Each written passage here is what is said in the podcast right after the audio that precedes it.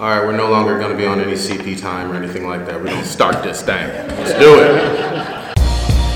There is a story so strange in its implications that it defies ordinary classification. Blacker Than Black Times Infinity.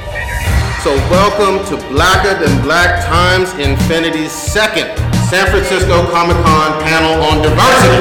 Oh, there you go. There we go. I'm Canoose's Prodigy, alongside me is Chronos. What's on, everybody? And we got my boy Ultimate. Oh, yes, he's that old. Alright, now before we even get started, what I want you to do is pull out your cell phones, pull out your tablet, pull out your device, smash that like button on Facebook, Twitter, YouTube. Go ahead and subscribe. You're gonna love it. Trust me. What if they don't like it? They'll love it. Don't worry. Black and the Black Times Infinity, at B than B T I. We have cards for Yeah, we got plenty of cards up here. We have a lovely assistant over there that might be handing out some cards. Oh, maybe. I call you better white, it's all good. Okay, let's dive right in. So how many of y'all are currently reading and watching diverse forms of media from television or comics? Or gaming. Okay, all right. Our job is our job here is done. We're done. um, I feel like right now diversity is kind of a, a buzzword in a lot of geek fandoms. And on one side, you got people who never support diver- diversity whatsoever. They don't want um, any changes to traditional characters whatsoever. And on kind of the other side of the extreme, you see a lot of people that. Um, want you to support every single diverse character imaginable. I feel like there's some middle ground. So let's dive right in. Um, looking at both extremes and canceling those out, I think you can evaluate a piece of media for what it is based on quality and whether the characters are relatable.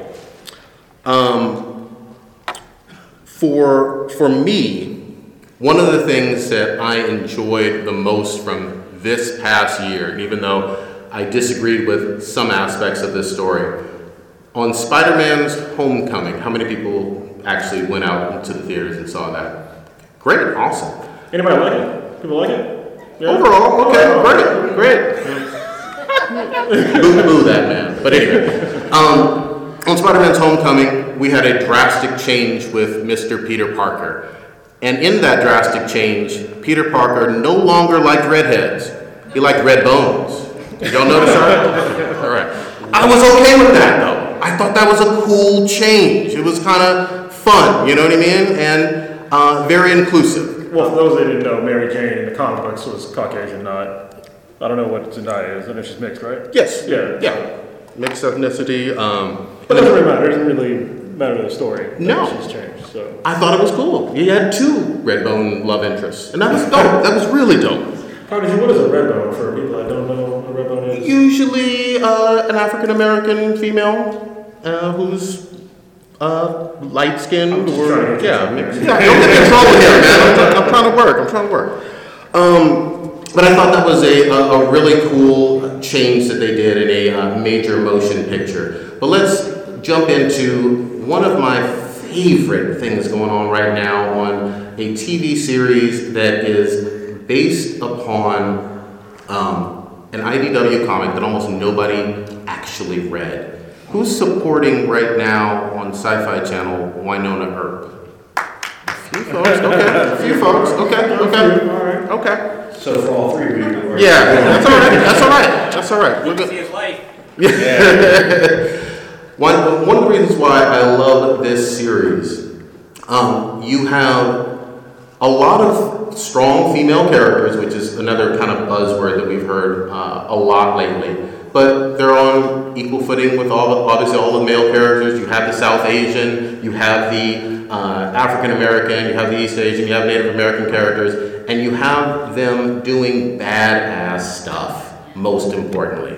So for me, when you have characters who kind of give me that feeling of old school Xena or Wonder Woman, you know, uh, even Buffy the Vampire Slayer. I don't few Buffy fans, I like it. Um, you can easily uh, just suspend your disbelief, jump on board, have fun, and obviously support these awesome characters and, and love the diversity in it.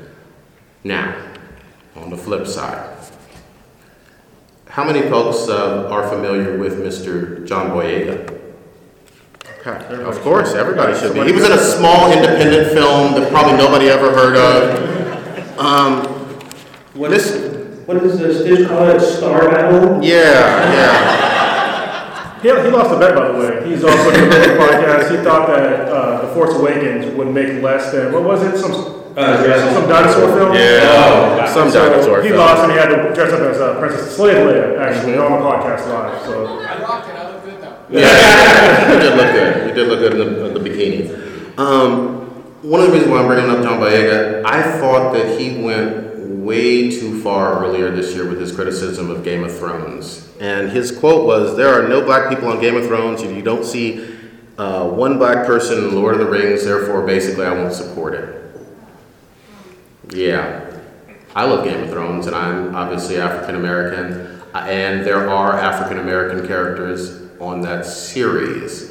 I think that it would um, behoove him and even some of his followers, and not that I'm throwing shade because I like the uh, like John Boyega a whole lot. I loved him in Star Wars, but it would be nice to kind of back up a little bit and show some respect for the characters who are in there, and not crap on the series as a whole that so many people love.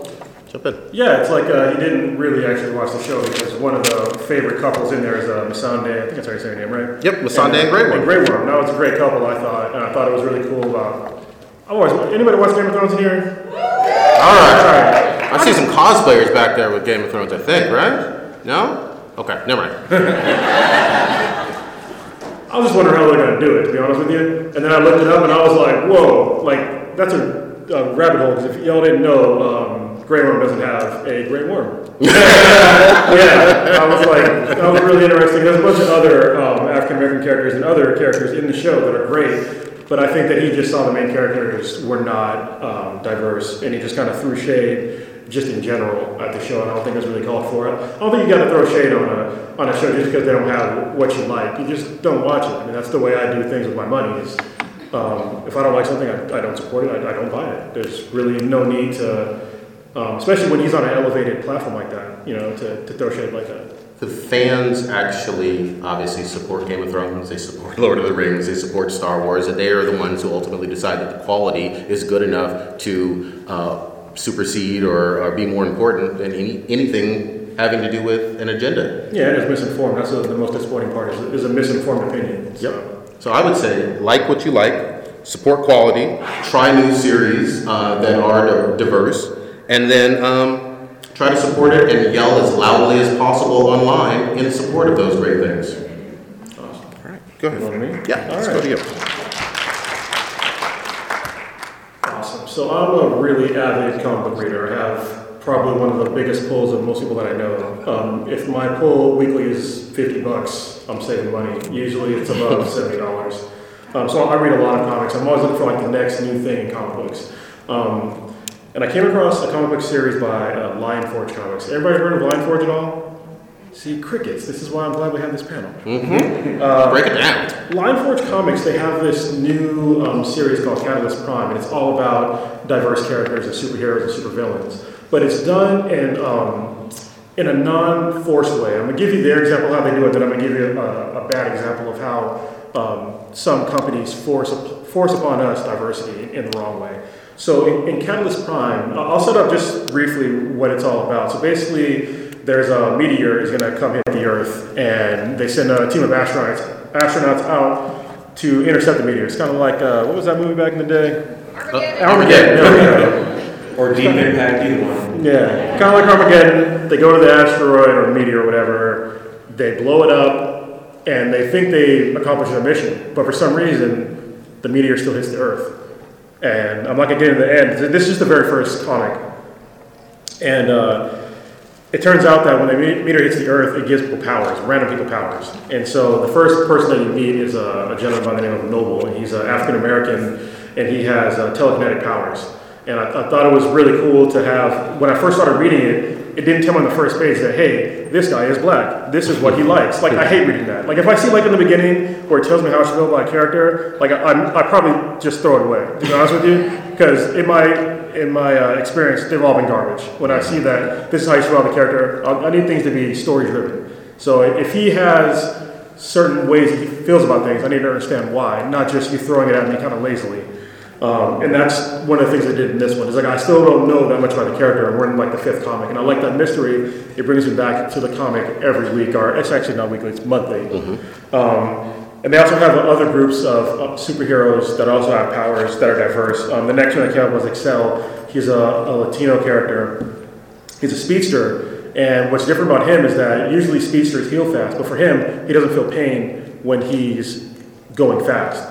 But afterwards, he's a total normal human, so he ends up in the hospital almost every time. I thought that was kind of an interesting take on, on a speedster. Um, they also have one of the first, maybe, I don't know if it's the first, or it's one of the very few um, characters with Down syndrome. He's a superhero with Down syndrome. And you don't even realize that in the first, like, the only reason why I knew about it is I talked to the editor. We had um, uh, Joseph P. Illich on our podcast. He's a senior editor at Lion Forge, and I heard about they're going to have a Down syndrome character, and he confirmed it, but they don't they haven't really confirmed it in the comic yet. So all you know is that he's wearing like this suit, and he has um, super strength, and he can shoot like these I-beams that can hurt or control you. And I thought that was really cool, something I've never read before, and I love reading new things. And the last one that just came out um, is The Incidentals, which is a superhero team that I don't know much about yet because the first one just came out, and I can barely remember all the names yet. I think it's like five superheroes, and it seemed pretty cool. And the supervillain in this is actually a Latina chick. And I thought nobody's doing that. Like, it's very rare to have female supervillains that do not have a female superhero protagonist. You know what I mean? True. It's usually either or. So I thought that was a really cool take on it. And they also have really cool... Um, what do you call it? Uh, you don't see things coming in these comics. They don't, they don't seem cookie cutter at all. And so now that I've talked about something that was really cool with um, comic books, now I like seeing where the research is going. I want to talk about where some comic books have kind of missed a step, in my opinion.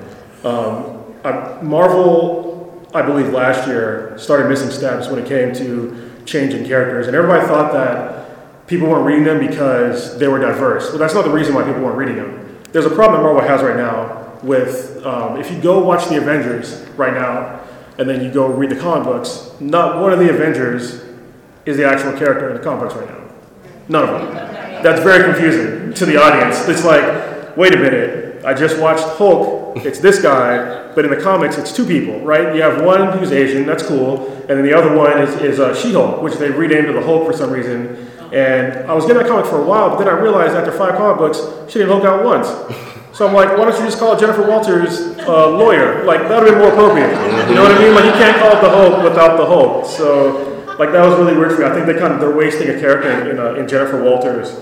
Um, which, I mean, if it was just her being a lawyer, and they told me that this, this is the story, I would have no problem picking it up. But you can't tell me that this is a Hulk comic when there's no Hulk. And Amadeus Cho, he's doing all right. So...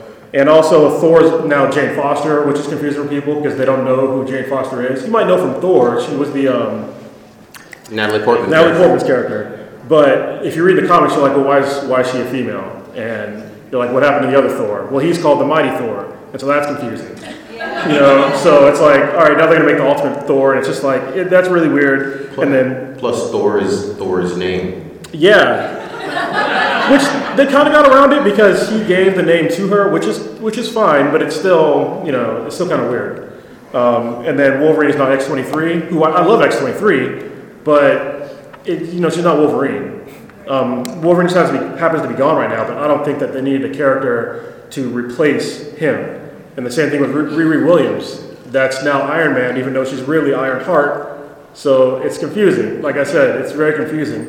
And the, the main problems that I have when they do this is I feel like they're making these characters diverse, but they don't believe in real diversity. If they would have believed in real diversity, where they gave these characters their own actual stories, instead what they're doing is they're taking a legacy of these other characters and they're just putting them on top of it. They're like, here, this is the new one, go read it. But you can't do that because you're going to have people like me, and obviously it shows with their sales. They're totally down. Nobody's reading the comics, which is a shame because some of them are really good. But they're not going to read them because they built that legacy and they kind of just destroyed it by tossing somebody else on top. And then they want to say that, oh, well, our readers don't like diverse comics. No, They just want real, new, diverse characters. That's mm. the problem. Yes.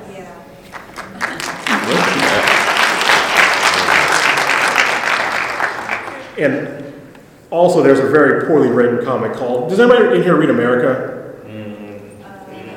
You read it? It's, it's okay if you guys read it. You, you read it? Do you like the comic book? No? Okay, so I'm not going to. All right. Buckle up. Yeah, so... America was a comic. Um, she's a comic book character who has these powers where she can basically punch holes through um, time and space. It's a cool power. She has super strength. Um, I was introduced to her through a, a comic book called The Ultimates. Mm-hmm. It's a great comic. If, if y'all don't read it, get a chance to pick it up. It's got really cool characters in it. And she actually leads the group. And she's a total badass in this group. Um, and when they came out with America the Comic, I don't think the person who actually wrote the comic read comics or read about this character at all, because they made her go from being in the Ultimates, from saving multiple universes, to going back to college. And I was like very confused. And and I knew the character was gay, but they really like really pushed it in this comic. I'm not saying it's not wrong. I'm not saying it's wrong to push it, but they did it in like a so poorly done that it's. It, I just had to stop reading it. Like this is a perfect example. They introduce her girlfriend on one on one page. Uh, three pages later, they break up. And I'm just like, what, what was the point of even writing that in there? Like, I, I wanted to be invested in this story, but you introduce a character and then take it away, like, almost immediately. And it's like, come on, you, you can't you can't do that. And then they literally had um, some quote-unquote villains in this comic that literally were just white privilege. And I was like, are...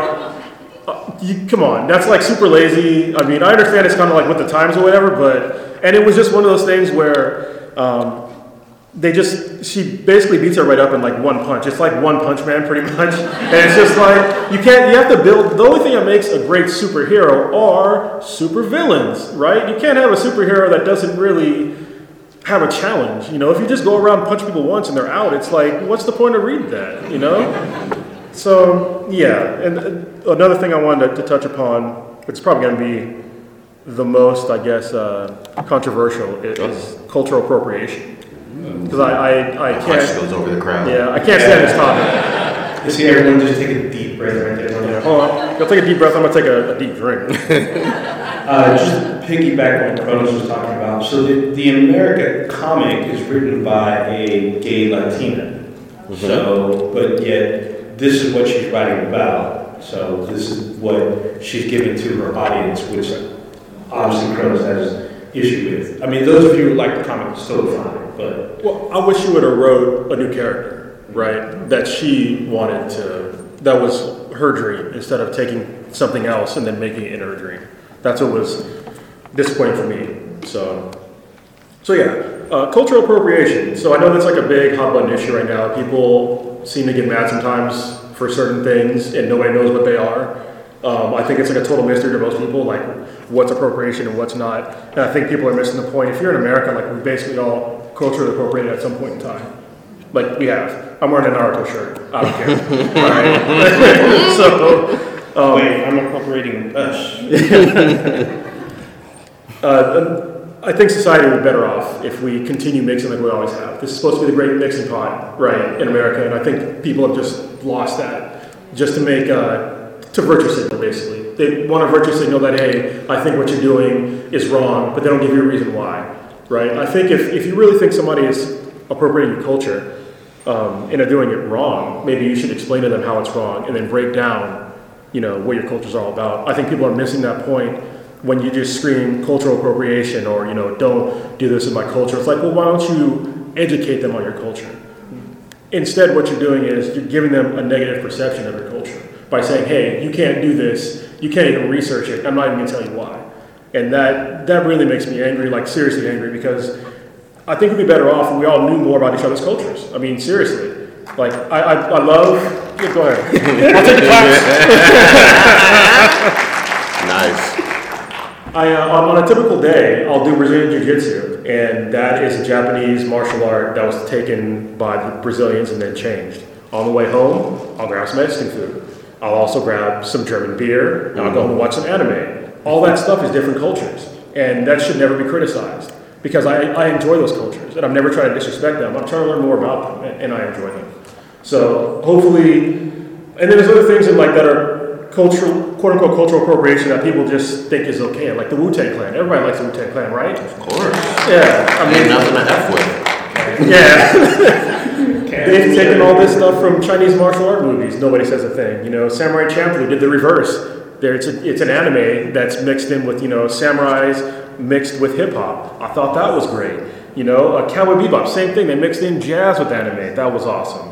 Um, and a lot of uh, anime has Caucasians in it, but people just like ignore it. It's like there's a whole bunch of anime characters that, oh, the guy has orange hair. Is he Japanese? No, he's not. Like Ichigo from Bleach is not Japanese. Naruto, probably not Japanese. He's got blonde hair and blue eyes. You know what I mean? It's just like, and the Japanese Japanese have no problem with that. And I don't think we should have a problem with that either. Um, and then yeah, I mean, martial arts are always mixes of cultures. In South Korean, South Korea, they have uh, Korean hip hop now and K-pop. That's heavily influenced by American um, nineties hip hop and R and B, and I think that's all awesome. Oh, Ninja, what you got? Uh, how many gamers do we have in the house tonight? Got a few. Look at all them hands. All right. Uh, so with the gaming community, a lot of you probably noticed that um, characters that we are given are usually set a particular way, but there's been this trend now of characters that we're given, we're able to create our own in whatever image we want. You can make them male, female, alien, or whatever. Um, there's a particular game that's out right now. It just came out recently. I was able to finish and enjoy it. Um, it is the, it's part of the Uncharted franchise. You know, I play Uncharted here. Wow, it's actually pretty serious. Yeah, it's actually quite less than I expected. um, the latest in their franchise was the Uncharted Lost Legacy. So in that game, it takes two companion characters and make them the centerpiece of the franchise. So normally you are starring as Nathan Drake, who is white male, treasure hunter. You know, he kind of looks like uh, Nathan Fillion actually. Uh, That's true. But in Lost Legacy, you take two companion characters. Actually, one was the villain in uh, the Lost, in the last, I guess, Uncharted. Uncharted four. Yeah, Uncharted four. She was the villain, and they take these two characters and put them together. And you you control one of them, and you have an adventure with them. The thing is that one of the characters you think is Australian, she's actually half Indian. So she's following her father, who is Indian, born in India. He was on a quest. And she ends up finishing that quest. So she is part Indian, part Australian, and raised in Australia. The other character... With an Australian accent. Yes. Uh, there, the other character is a uh, British woman of African descent. So both of them team up to take on this adventure, and they're both women of color.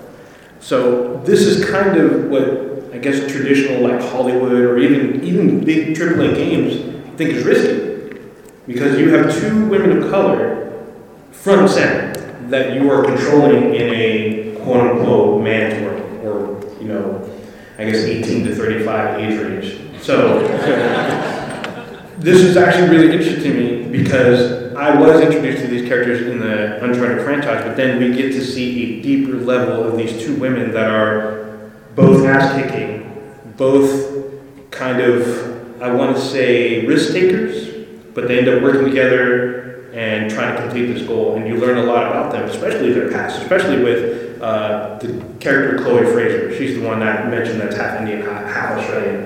And this is something that you don't necessarily get that often. Like a woman of color that you get to control, and she's front and center. She is the hero in this story. Most of the time you see, you know, what, uh, Marcus Phoenix, Nathan Drake, Uh, who else big out there? Uh, Master Chief. Yeah, Master Chief, who you, you know is most likely white, even though you don't really see his face. But, I mean, these are huge characters. Oh, Samus. Samus Aran. I was going to say, I was going to say, they're bringing Metroid back, which I'm happy. It's my favorite series of all time. Yeah, so, I mean, these are characters that are generally white. But, I mean, like, there's games that, like Mass Effect and the upcoming Destiny two, which drops next week. Is everybody getting that? Uh, those char- those games allow you to dress up your character however you want. You can pick your race and your sex, and then go on from there. Even though your character rarely talks, it's still, you can make a reflection of you, someone you want to be like, someone that you know, someone that you admire, whatnot. I think these are changes in the industry that I think a lot of games should kind of follow suit. You're, you're if you're a gamer, you probably see like more and more like you're able to do that. Like, can anybody play like M M Os or R P Gs and things like that? Just a little. Just a little. Is everyone else just like Call of Duty, Battlefield? Because those, like most of those people, you don't really care. Once you die, you're somebody else, or you're your loadout or whatever. But yeah, uh, if you've never uh, played the Uncharted series, if you have P S four, I highly recommend picking this up, playing this, and getting to know these two characters and what their struggles were. I mean, they they talk about pretty much being women in a predominantly man's world, but yet how they were able to rise above and still come out on top and be heroes. So they do kill people, though. Well, most heroes do. Like, when you're playing, that's the whole point of the game, right? You're there, you're there, you're there to be badass or godlike. The whole point of the game is murder. Mm-hmm. Yeah, and you're a hero, pretty much. I mean, there are very few games where you're doing like non-stuff, like your favorite Journey. I can't stand that game. Yeah, Journey. Yeah, Journey, Journey is a musical-based game. He doesn't know what art is, y'all. So mm-hmm. yeah. So. All right. Yeah. We're gonna open. We're gonna open it up. Yeah, we can. Good. Right. Good. Uh, anybody want to? Anybody have any questions about diversity in media that you kind of want to ask us from B than B T I? I got a question all the way in the back. Yes, you.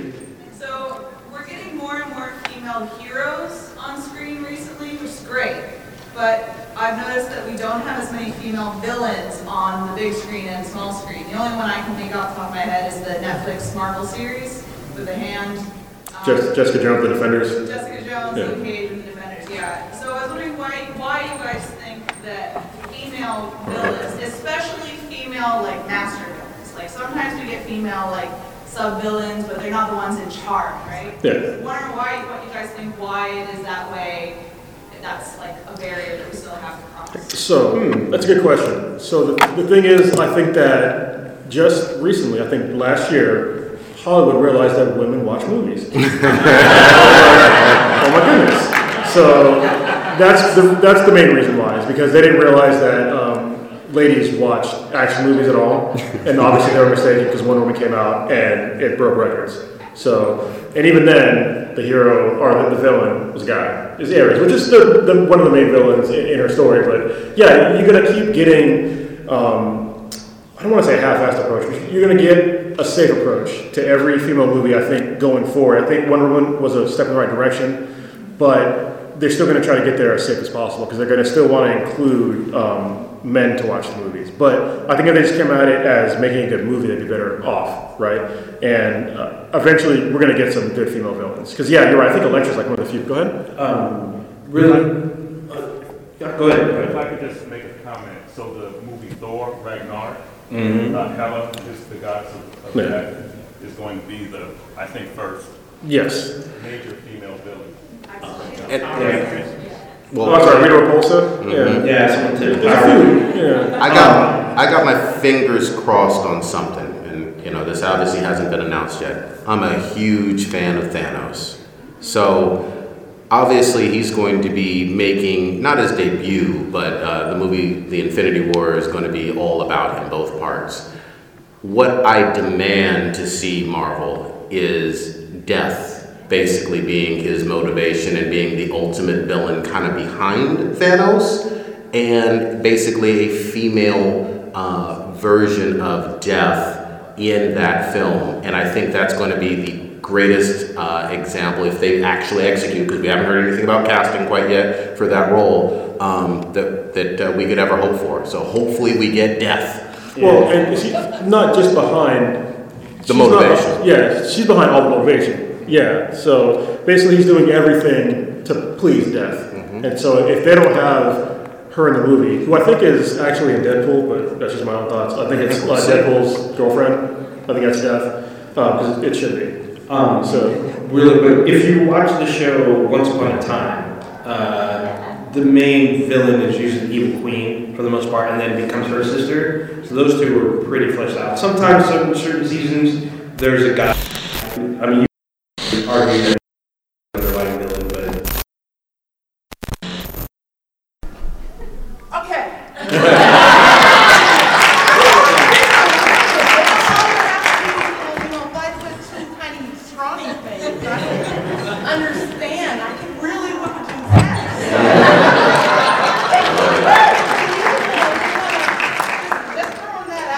So well, that's, a, that's a good point, because that's actually one of my few uh, gripes about Wonder Woman, is that she was not Amazon like stature at all. Um, actually, when I first heard that Gal Gadot was, was um, going to be Wonder Woman, we, we kind of crapped on her. Actually, we kind of covered the movie in general when we first saw the, the first trailer, and thank goodness we were wrong. We were totally wrong about that. Um, obviously, she's not, she's not the right size, but she did have the presence of an Amazon. But yeah, you're right. There should be larger women. I think the, the only, I think, what was it, Gwendolyn? Gwendolyn Christie. Yeah. What was her name, though? Gwendolyn Christie. I think she's close to seven feet tall. I'd like to see more. I, I really would. Um, it becomes more believable, you know, when I see someone who's, you know, six four, two twenty, you know, or, or something like that, actually kicking ass. So I, I, I want to see more of that. That's a great point. Yeah, we've had a, a couple of what, M M A stars. We had Ronda Rousey in the Fast and Furious films. We also had uh, Gina Carano in Deadpool, and also she's also in Fast and Furious. So women who have been proven in the real world that they can fight. Hey, so, yeah, yeah, oh yeah, they were. Actually, that's an interesting movie. Actually, kind of like that movie. I like that because that, that dude that I hate died. What was that guy's name?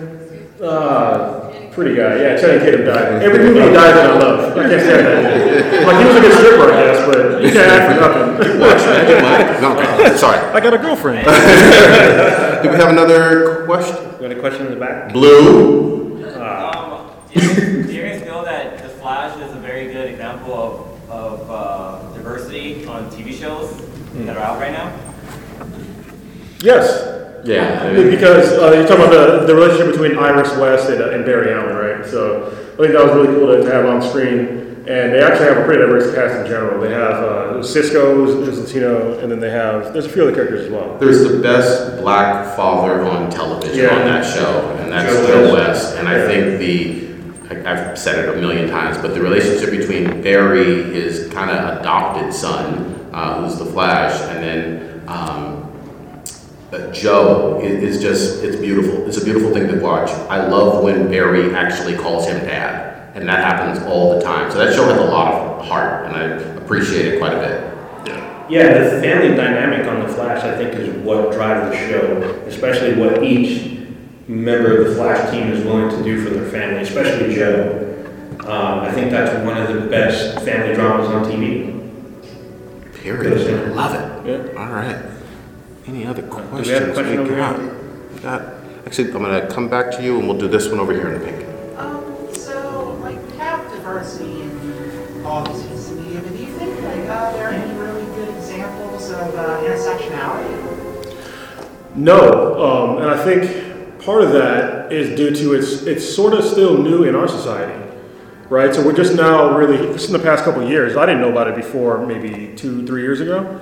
And so I think once we get uh, more of a definition on things and once it becomes more widely accepted in society, which I think it, we're already well on the way there, I wouldn't be surprised that we're going to get some of that coming out very soon. But it's just, it takes time. I mean, we're just now getting female superhero movies. You know, it's like society is very slow for some reason. Like, especially, not society, media is very slow because they're always worried about demographics instead of making good content. And so uh, it, it always comes down to the bottom line. But like I said, you, you make a good movie, you make a good movie. For independent comics, I think we're seeing much more of that, which is fun and awesome. Um, and I agree with Chronos, uh, it's going to take a while for uh, depictions in uh, T V shows and movies. Um, I'm all here for it. I want to see that happen, but Um, You know, for right now, people got to make as much of their own content as possible, and then, of course, circulate and support online that content. Oh, yeah. Also, use your online voice. I mean, if you want to see it, demand it. So, demand it until they hear it. Yes, because so. I see so much uh, siloing, I guess. It's all about, you know, like, it's all about the female character. It's all about the black character. All about, you know, the gay character. It's not really a whole lot of uh, interaction, I suppose. Yeah. Yeah, it's totally true. I mean, we still have things in, in media right now where, um, I didn't coin this phrase, a, a gentleman by the name of uh, David Cho coined this phrase. He had this thing called the fear of the yellow man. And the thing was that in media for the longest time, you would never see an Asian character uh, have any intimacy with anybody other than an Asian character. And it's so weird. Like, you think about it now, it barely ever happens. Like, Into the Badlands, does it? right? But other than that, and it doesn't really exist. The only other one we got is Walking Dead with Glenn. Yeah, that's it. And that's basically it. And we have all these Asian actors, but you don't have the same representation on uh, how they would be in real life. You know what I mean? It's it's totally weird. And even just like the way they have, you know, mixed couples a lot of the time, it's just like it's it, it's usually just black and white. It's it's very rare is it somebody. So that's why I'm saying, you know, it just it takes time for everything to catch up, and uh, eventually it will. We have one more here, and then we'll go in the back. Go ahead. Actually, I think it was kind of answered partly by that. Okay. Go in the back. I was just going to mention Switch to Verb has uh, the Latinx and white and ableism around. Like, hmm. the deaf, there's a deaf female lead. Okay. Yeah, and a, a Latinx female lead. That's very. That's that's awesome. Yeah, it was just.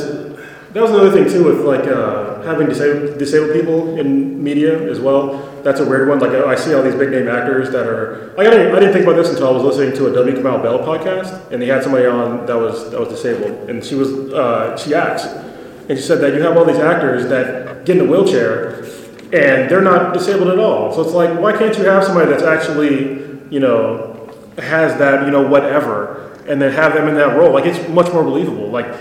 Uh, I don't know, Denzel Washington in a wheelchair, I know that dude can walk. Like, that's, you know, you're not fooling me. You know, so it's like I, I would much more believe somebody that lived that life, and they would probably have um, all kinds of stuff I never even thought about from being in a wheelchair, what their day, daily life is like, and that's what I want to see. Another question? No. Got one over here. Um, Going back to the sort of uh, female diversity, what do you guys think about this new, I don't know about a new trend, but the current trend of all-female reboots or all-female remakes? Oh, boy. I know we talked about all-female Ghostbusters last year, and now we're talking about the Lord of the Flies. Yes, yeah. Yeah. I'm going to say say this. For established franchises, sometimes... And I kind of roll my eyes a little bit at the reboots. Just reboots in general. Um, there, there's too many reboots. If it's a an all-female cast, it, it really will depend on the casting. But in general, if, if it's new versus a reboot, I'll give it more of a chance on the new side. Reboots just irk me. And the Ghostbusters film didn't do well financially. Um, I didn't have any interest in watching it. I'm not crapping on those uh, ladies that played those roles whatsoever, but it just felt lazy and low quality. I'm just going to be very honest with you. If this new reboot that you're talking about actually uh, has high quality and gets some buzz, I may support it. So I'll give it a chance. Yeah, I always feel like there's a lot of uh, an air of laziness when they do reboots because they know that they made money on it once. Let's just do it again, but change them to some other ethnicity or gender. It's just like, well, that's not how it works. You know what I mean? You have to make it, like I keep saying, you got to make a good story. And when you just do a reboot, you try to just hash these characters in, you know, that are a little different. Like, it's, it's not always going to work. And, it's, and America has already spoken with their money when it comes to a lot of these reboots. Um, Not even just speaking about like Ghostbusters, but we saw it with Transformers, and I was like, thank God, finally. Everybody saw these movies are crappy. Like, finally. Like, the first one wasn't wasn't that good, and I was like, it's got a little bit of, you know, but the parts I didn't like, they doubled down and tripled down, and then they had then they had robots with balls. And I was like, dude, how do you have robots with balls? Like, and it was still making money, and they finally, finally, it, it, it bombed. So I was like, thank goodness.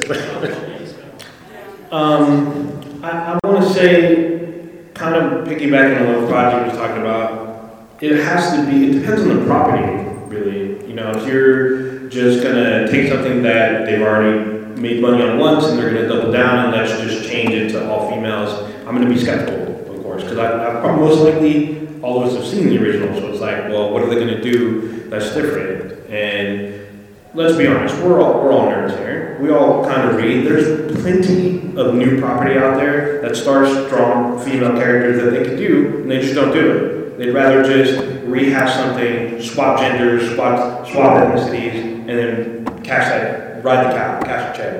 Like, there's plenty of material out there that we have read that we probably want to see, which is why I'm excited about Ready Player One, because it's never been adapted. So we're going to see something that could have been adapted back in the nineties, but we're getting Steven Spielberg doing this, so that's something original. It's never been done. There's uh, what The Alienist, which is a popular book, which I heard they're going to make into a T V series, but I'm not one hundred percent. There's so much out there. Wrinkle in Time, too. I was like, yeah, Wrinkle in Time is another one. So there's plenty, plenty of property out there that has strong female characters. That's what I want to see. If you've never tapped it, let's open it up and explore it and put this on screen. There's a demand for it, there's a want for it. Rehashing, that's when I'm going to like kind of like slink back a little bit and be like, I, I'm going to be skeptical. But if you've got new, there's plenty of property, new property, strong female character, I'd rather see that. But, yeah. but hey, Jim, Jim came out. You know what happens. Yeah. That's all I'm going to say. Let me crap on one thing, though, y'all. If y'all don't stop these live action anime adaptations right now, Ghost in the Shell, Death Note, Avatar, the list goes on and on. You all know it. They're garbage, they're lazy, and they should never happen. There's not been a, I, I know some of y'all are gasping, that has not been a single one of these live action anime adaptations that have been worth a damn. We got a question. Yeah, we got a question there. Actually, that did look good. I, I didn't watch the whole thing. I only saw the trailer. Did it come out on Blu-ray or America yet? Uh, I already saw D V D. Okay, cool. I watched, I was like, give me the second one, give me the third one. They are good. Yeah, that was one of my favorite animes, actually. Rurouni Kenshin. It's the uh, oh. Sam- Samurai X. The first one was good. The other two were bad. Oh, really? I'll check it out. But it, it still gives me hope. You know, but that, that was still done in Japan. I think one hundred percent of the time when it's garbage is when they take a one from Japan and they try to do it in America. one hundred percent they're garbage. So yeah. it, it could be done. A lot of things could be. They could actually make a really good video game adaptation into a movie, but we're still waiting. The only one that's actually made, there's actually two. The one live action, Tomb, the first Tomb Raider. Tomb Raider, yeah, I said that one. That's one. And then the other video game movie that made a lot of money was Angry Birds. Yeah, that did well. And made a lot of money. There's no denying that. But I want to see, you know, where's my live action Halo, right? Where's my, where's, where's my Metroid? There's also Uncharted in, in development for a long time. Uncharted. The Last of Us, oh. They've been teasing us about that. I haven't seen casting, no director, no script, nothing. They already got the casting. Ellen Page. I mean, that she should be. Mm. Well, she's sued. Yeah, that's right. She's sued. They took her likeness. But yeah, I mean, there's plenty of property, and every time they've adapted it, it's turned into fire, dumpster fire. But yeah, I'm still hopeful. As long as long as. Doctor Uwe Boll does not get his hands on it, I'm fine. Yeah, I, I, honestly, I feel like when they're doing reboots and stuff like that today is that they're, they're almost robbing a generation of, of good content, right? Because when we were growing up, I don't know how old everybody is in this room, but I'm not that young anymore. So, you know, like Ferris Bueller's Day Off, Ghostbusters, you know, there's all there's like a litany of like great movies that are all originals. And you're just not seeing a litany of like good original movies anymore. Like they're just they're non-existent, and it feels like I mean it's kind of cool to see my, my childhood come back up, but then again it's not. You know what I mean? It's like I was a kid back then. I had rose-colored glasses on. Then I go back and watch the original, and I was like, ah, oh, maybe it wasn't that good. You know? So I just leave my childhood in the past and let these new kids like have their own new shows and new movies. You know. Mm. All right, we had a question over here. It's not so much a question as a comment going back to um, Uncharted that. Uh, It's almost, I, I really liked playing it, um, but Dishonored, which is kind of a, a smaller one, is yeah. coming out with also a side character story with the one-eyed, one-armed black woman going to go out to kill God, and I'm very excited. Yeah, yeah. Take my money. Yeah. Well, that was another good switch to the protagonist, too, because the first one was a uh, guy, and the second one, it was a woman, right? The, the protagonist? They did the Either same or. thing where you could still be the, the guy character, or mm-hmm. you could be his daughter. So, like, to please, you know, the, the men to play the game, they're like, no, don't worry, there's still there's still a, a male character you can play. They did that in Assassin's Creed too, where it's that's like, so weird. Yeah, yeah. Assassin's Creed Liberation, I believe, where you're the Creole woman. I'm gonna tell you this right now. I almost always, when they give me that choice, play as a female character. It's just fun. But you make ridiculous female characters, though. I, I do. Mean, we gotta be honest. The characters they make are offensive. No. of business out there. Yeah. Like, he was, no, no, I was just so we were playing uh, Saints Row the Third, you remember the game before? It's a hilarious series. And we're playing online, and literally, he was She-Hulk with pasties on. And I was like, dude, like, what are you doing, man?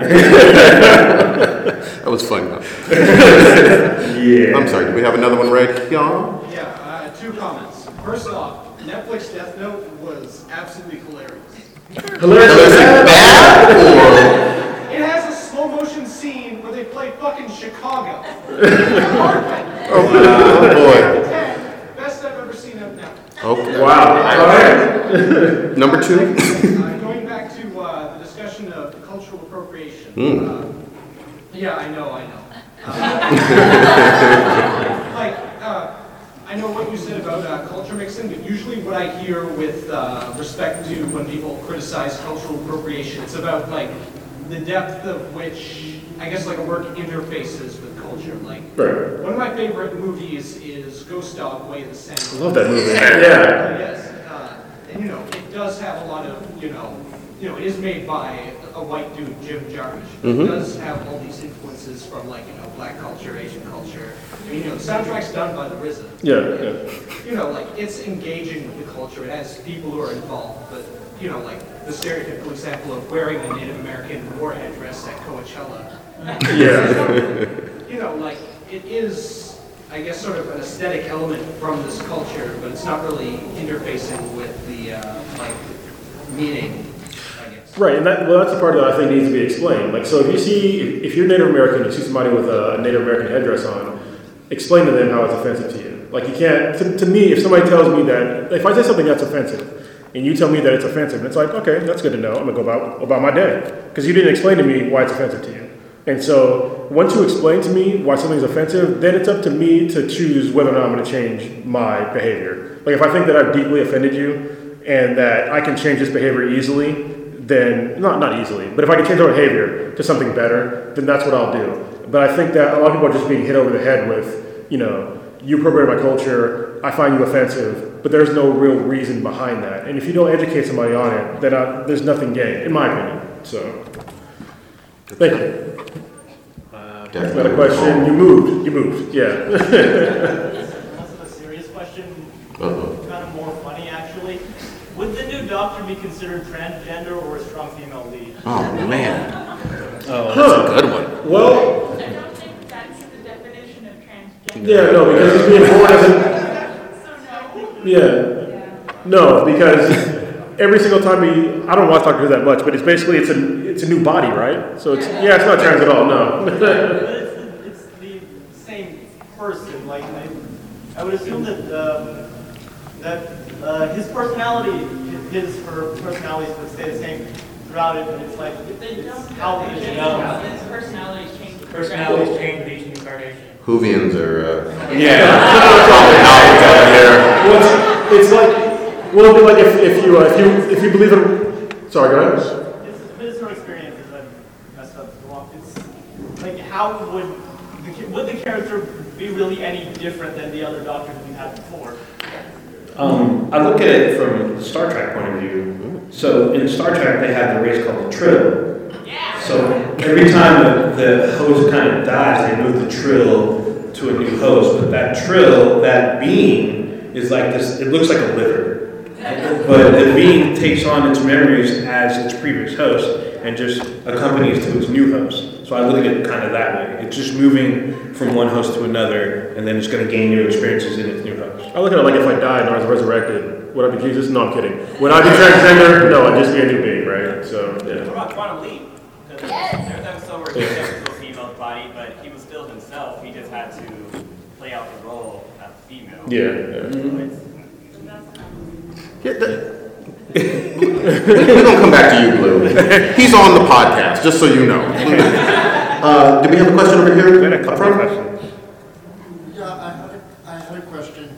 Um, I haven't read them, but I know that there are some really cool graphic novels that use the comic book and graphic novel format uh, to educate people about uh, African American history. I know John, it, John Lewis has this two or three volume graphic novel about the history of the civil rights movement. Mm. I was wondering though, Has anybody rebooted the uh, Black History comics from the sixties and seventies? Because I I went to a mostly black elementary school, so I ended up reading a bunch of those, and they were really, really, really, really good. And I don't know if they've been republished or if anybody's updating them, but I think the the educational potential for the comic and graphic novel format is,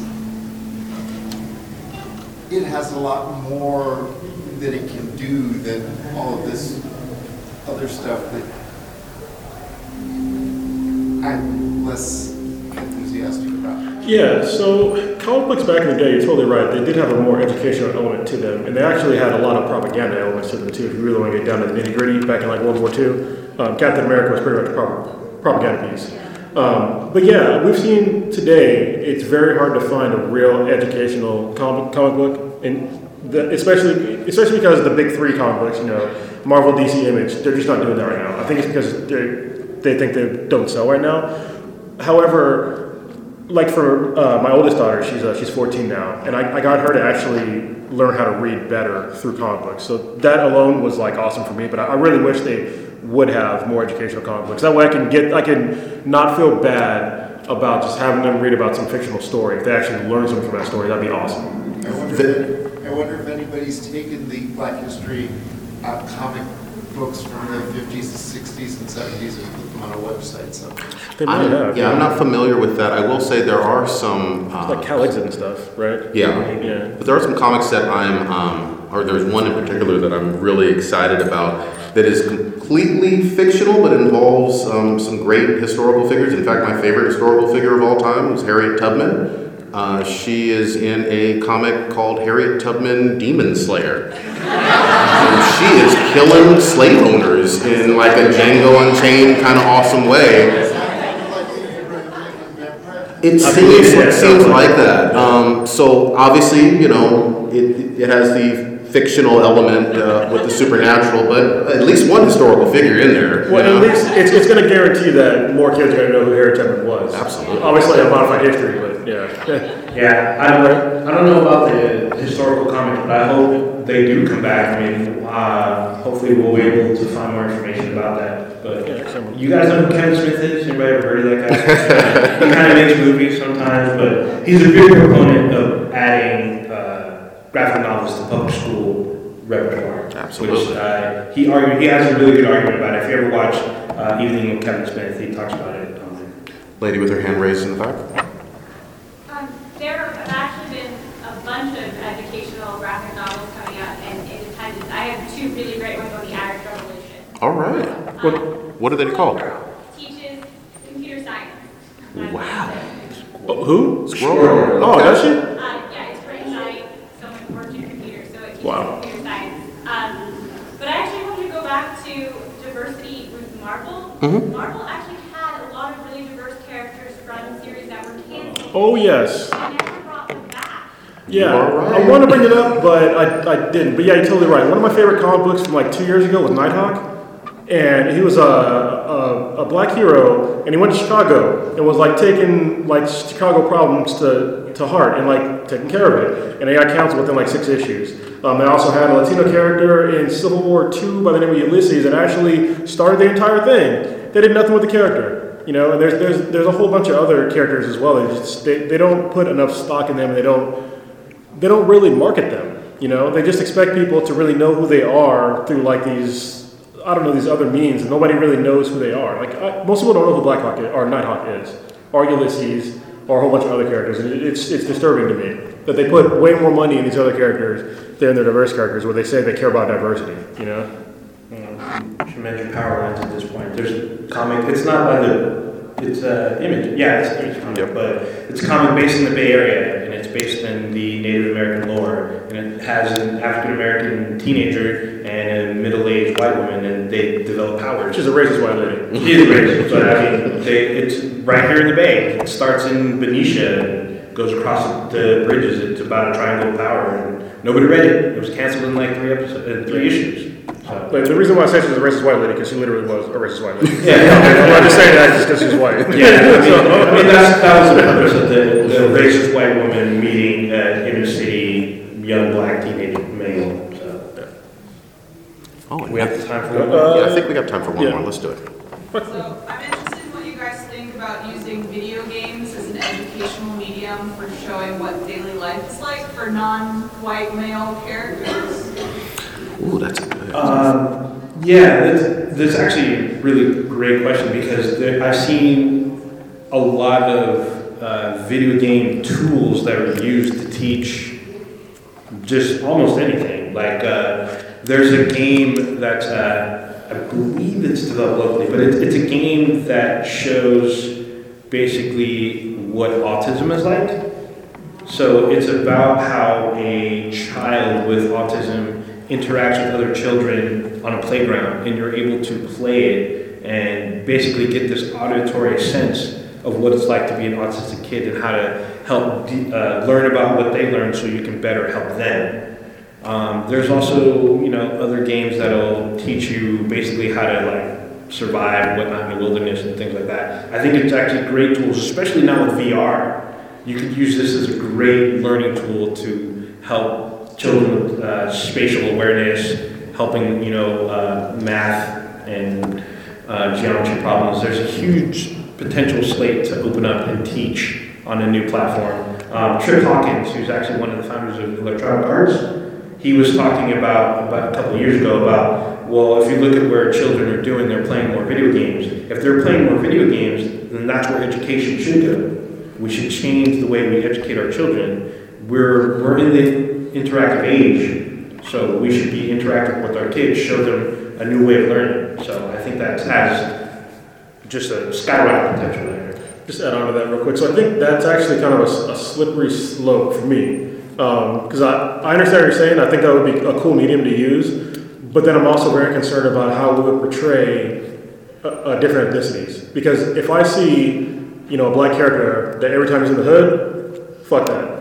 You know what I mean? Because we're all, we're all different, and I think that people, they might get caught up in stereotypes instead of just realizing that we're all just Americans, and we, everybody lives, everybody has their difficult moments in life, everybody has their problems.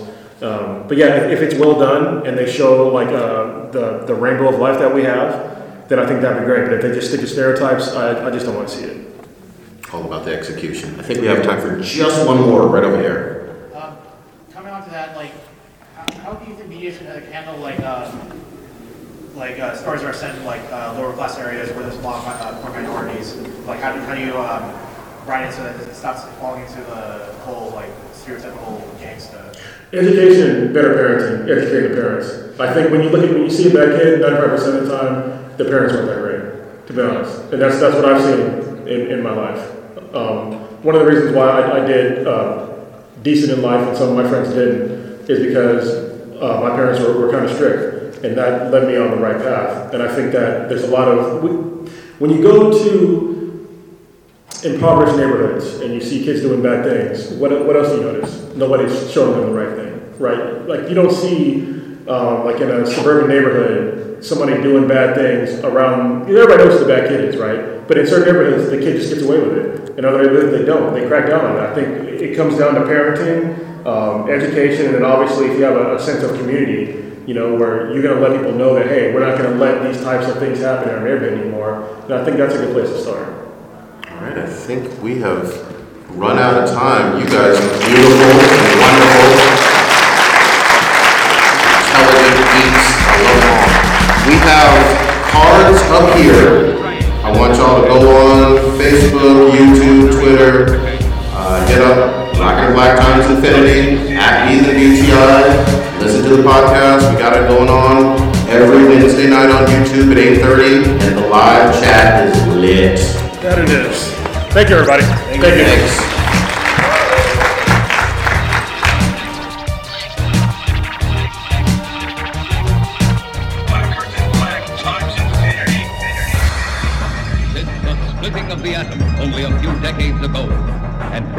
God-given genius of science, man at last has succeeded in penetrating further and further into the unknown vastness of space. many questions remain unanswered.